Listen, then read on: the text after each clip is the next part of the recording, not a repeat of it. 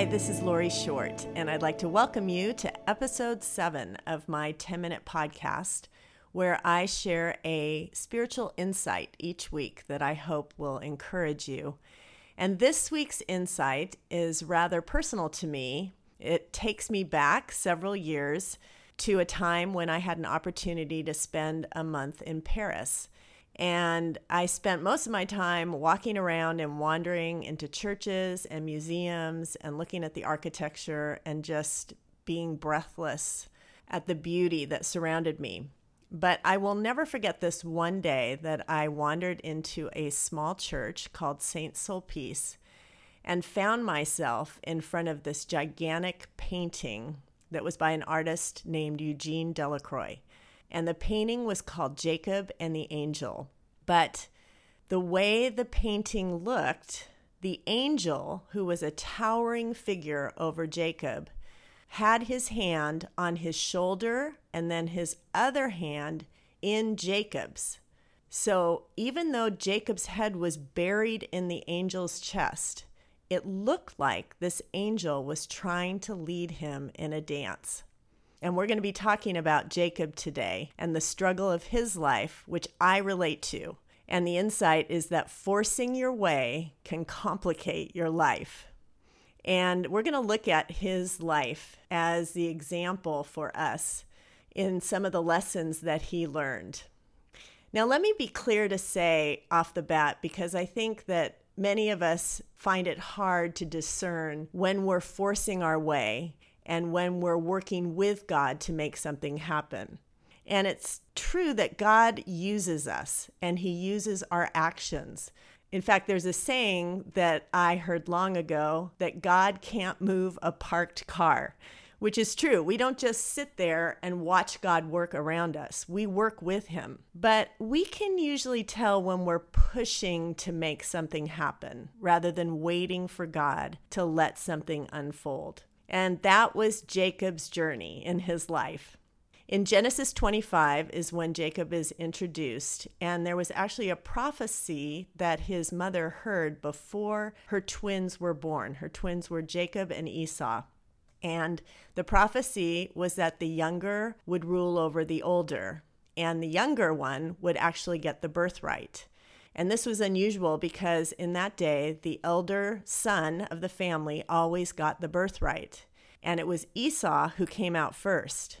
But what's interesting about Jacob is he got his name from the way he came out of the womb. He came out grasping the heel of his brother.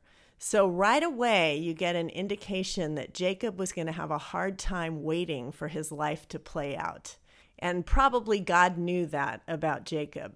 But Jacob literally means grasping the heel, deceiver in Hebrew. And that's why he was named that, is because he was grasping his brother's heel.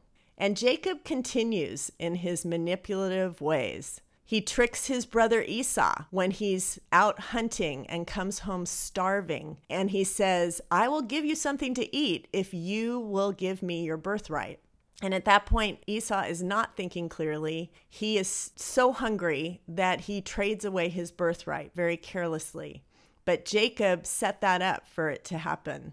And then after that, he teams up with his mother, Rebecca, to trick his father, who was old and nearly blind, into giving him Esau's blessing by dressing up like Esau when Esau was out hunting and putting animal fur on his arms so his father would think he was Esau. So Isaac gives him the blessing, thinking it's Esau that he's blessing. And of course, when Esau comes home, he is furious at what Jacob has done. So now Jacob is forced to run away from home.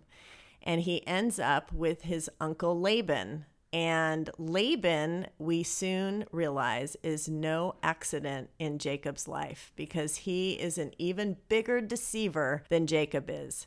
But Jacob doesn't know that at first. And when Jacob first gets there, he falls immediately in love with Laban's daughter Rachel and agrees with Laban to work seven years for her hand in marriage.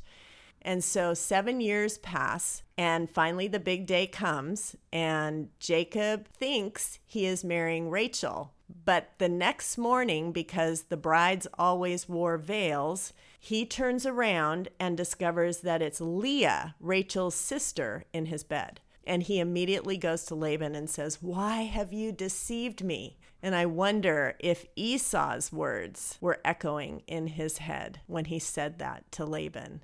And just a side note, I think sometimes the way God shows us things in ourselves is by bringing someone into our life that has that same quality. Because I don't know if you've noticed, it's much easier to see those things in other people than it is to see it in ourselves. And that is certainly what happened to Jacob.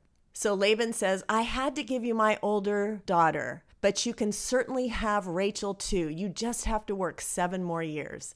So Jacob works 14 years and ends up with two wives, plus their maidservants, and a lot more than he bargained for when he first made the deal with Laban.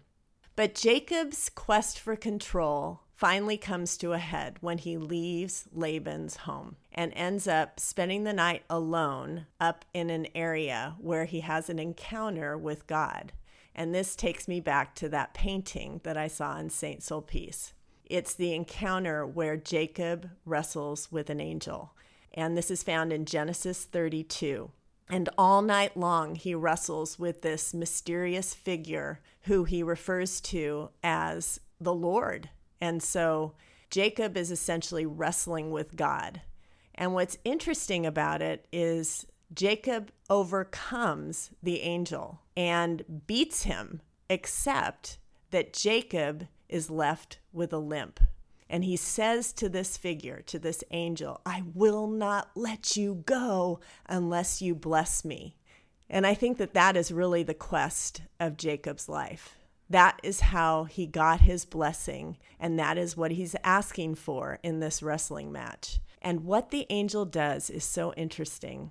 He gives Jacob his blessing by giving him a new name, which is Israel and Israel means he has struggled with God and overcome. But Jacob is the one that leaves with a limp.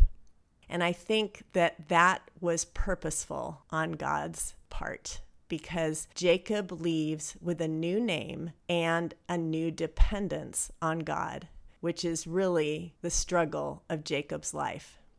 And thinking back to that painting that I saw in St. Sulpice, what struck me about it is that God was trying to lead Jacob in a dance, and Jacob couldn't see it because his head was buried in God's chest, in this angel's chest. And that is such a picture of the way I live my life, and maybe you too. So often I think I know what I want and when I want it. And God doesn't have it for me the way I think it should be packaged and He's trying to lead me in my life. He's trying to lead you in your life. And it's very likely that He has the very things that we want and desire, but He has more than what we want and desire. He probably has it in a different package than we desire and at a different timing than we desire. And our job is to submit and to let go and let Him lead us in life's dance. I think the biggest lesson that Jacob learned is that life is best lived when we stop forcing our way and let God lead our life. Thanks for tuning in. If you are encouraged by today's podcast, be sure to check out Lori's new book, Faith, Doubt, and God's Mysterious Timing. Lori also has a new 10 week video study to accompany the book which can be found on Right Now Media and LoriShort.com.